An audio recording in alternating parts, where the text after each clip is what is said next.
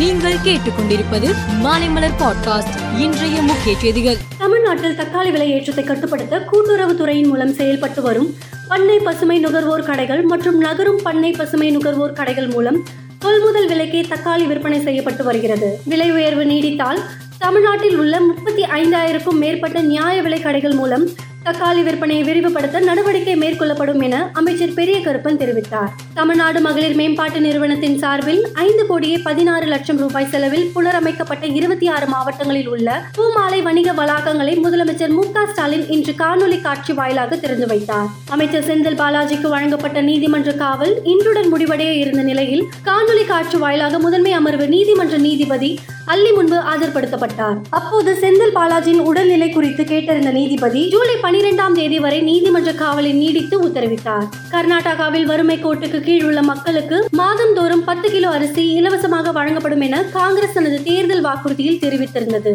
இதில் ஐந்து கிலோ இலவச அரிசி ஏற்கனவே வழங்கப்பட்டு வரும் நிலையில் மீதம் வழங்க வேண்டிய ஐந்து கிலோ இலவச அரிசிக்கு பதிலாக பணமாக வழங்க முடிவு செய்யப்பட்டுள்ளது. கிலோவுக்கு முப்பத்தி நான்கு ரூபாய் வீதம் நூற்றி எழுபது ரூபாய் வழங்கப்பட உள்ளது. இந்த தொகையானது ஜூலை ஒன்றாம் தேதி முதல் வழங்கப்படும். காங்கிரஸ் கட்சியின் முன்னாள் தலைவர் ராகுல் காந்தி நாளை முதல் இரண்டு நாட்கள் மணிப்பூரில் சுற்றுப்பயணம் மேற்கொள்கிறார். மணிப்பூர் கலவரத்தால் பாதிக்கப்பட்ட பகுதிகளுக்கு செல்லும் அவர் நிவாரண முகாம்களில் தங்கியுள்ளவர்களை சந்தித்து பேச உள்ளார் மேலும் சமூக அமைப்புகளின் பிரதிநிதிகளுடன் கலந்துரையாட உள்ளார் பிரான்சில் தலைநகர் பாரிஸில் போக்குவரத்து போலீசார் கூறியும் காரை நிறுத்த தவறிய பதினேழு வயது இளைஞனை போலீசார் சுட்டுக் கொன்ற சம்பவம் பெரும் பதற்றத்தை ஏற்படுத்தியுள்ளது.